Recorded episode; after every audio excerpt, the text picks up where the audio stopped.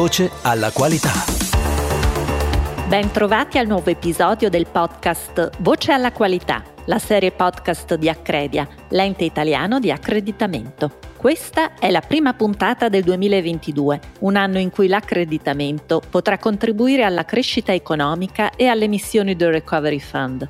Ti parlerò dei risultati e dei progetti di Accredia, dell'imparzialità per gli organismi accreditati, della nuova struttura dell'accreditamento europeo e di intelligenza artificiale. Io sono Francesca Nizzero, responsabile della comunicazione web di Accredia. In primo piano. Scenari di ripresa, le opportunità offerte dall'accreditamento è il titolo del convegno che abbiamo appena svolto per fotografare lo stato della qualità e anticipare le sfide delle certificazioni e delle ispezioni. Tra gli importanti risultati del 2021 segnaliamo l'aumento del 20% delle verifiche sugli organismi che hanno raggiunto le 7.000 giornate, l'incremento di un terzo degli accreditamenti e delle estensioni nell'area volontaria che hanno riguardato le sei missioni del Recovery Fund, oltre 200 accreditamenti nell'area regolamentata. Nell'ambito delle ispezioni sugli impianti di messa a terra secondo il DPR 462 e la verificazione degli strumenti di misura secondo il DM 93. Nel 2022 invece i driver della crescita saranno digitalizzazione e transizione ecologica, sostenibilità sociale e crescita economica, infrastrutture e cybersecurity. E chi saranno i protagonisti? ISO, l'ente mondiale di normazione, che ha avviato uno Strategic Advisory Group sui temi della sostenibilità ambientale, economica e sociale. IAF, il network mondiale degli enti di accreditamento, che sta lavorando a un working group sulla sostenibilità aperto anche ai soggetti esterni. La Commissione europea, con le direttive sul reporting di sostenibilità e il dovere di diligenza nei diritti umani. E Accredia, che ha in cantiere la revisione di tutti i regolamenti generali e dei nuovi documenti per gestire le transizioni e valutare nuovi schemi di accreditamento. Focus. Abbiamo presentato le raccomandazioni elaborate dal CIG, il Comitato di indirizzo e garanzia, in tema di conflitto di interessi per gli organismi di certificazione e ispezione. Le raccomandazioni del CIG hanno come oggetto il rispetto dell'imparzialità e si rivolgono sia agli ispettori di Accredia, che possono utilizzarle come traccia durante le verifiche, sia ai soggetti accreditati, che devono analizzare e gestire i propri rischi per l'imparzialità. Si applicano in particolare al settore delle ispezioni, secondo la norma ISO IEC 17020, della certificazione delle persone, secondo la ISO IEC 17024, e della certificazione dei prodotti e servizi, secondo la ISO IEC 17065. Ma cosa significa imparzialità? Per il mondo della qualità è un concetto ampio che riguarda l'indipendenza, l'assenza di conflitto di interessi e di pregiudizio, l'equità, la presenza di obiettività, apertura mentale ed equilibrio. È dunque un valore un requisito che gli organismi di certificazione e ispezione devono garantire nello svolgimento della loro attività e dimostrare durante le verifiche di accreditamento.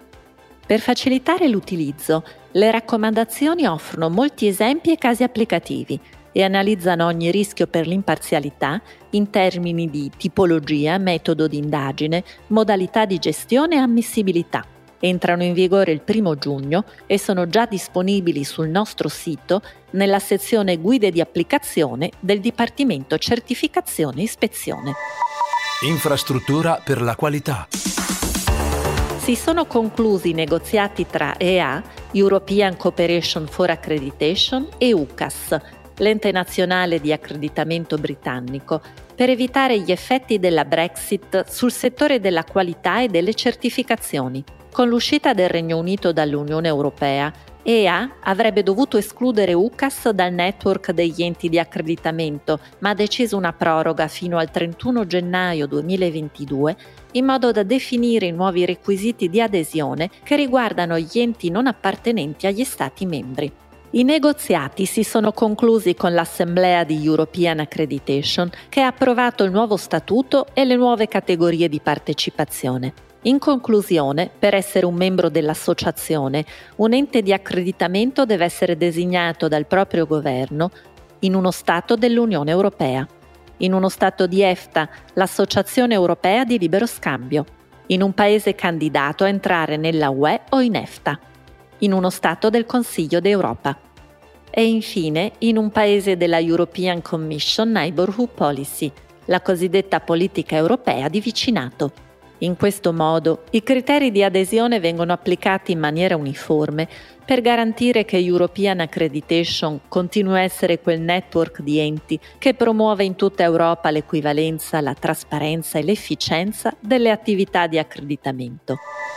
Schemi abbiamo emesso il certificato di accreditamento secondo la norma ISO-IEC 17020 alla Regione Puglia. Tramite l'Asset, l'Agenzia regionale strategica per lo sviluppo ecosostenibile del territorio, la Regione Puglia è il primo ente locale italiano a qualificarsi come organismo di ispezione di tipo C. Questo significa che l'organismo di ispezione è una parte identificabile ma non separata dell'organizzazione e può svolgere attività sia per l'organizzazione madre sia per altre società.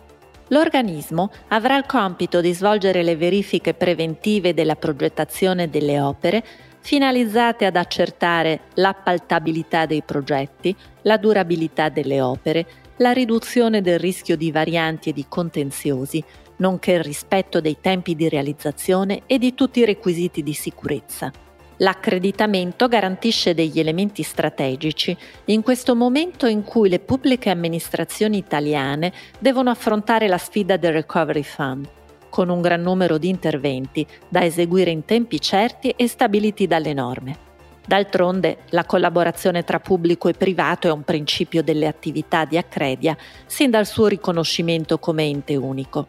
La scelta di utilizzare l'accreditamento è dunque una risorsa per la pubblica amministrazione, che alimenta una crescita economica, sociale e ambientale sostenibile e al servizio della collettività.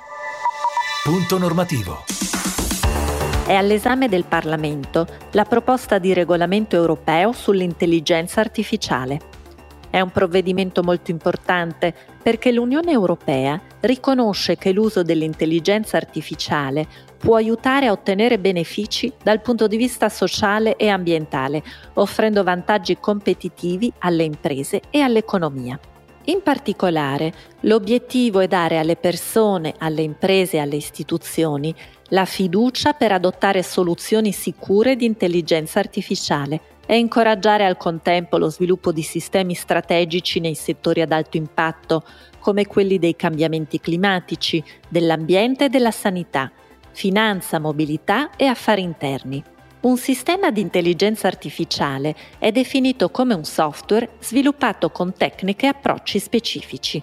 Data una serie di obiettivi definiti dall'uomo, può generare output che influenzano gli ambienti con cui interagiscono come contenuti, previsioni, raccomandazioni o decisioni. Si basa dunque su elementi e tecniche che da una parte alimentano benefici socio-economici, ma dall'altra possono comportare rischi o danni per le persone fisiche o la società.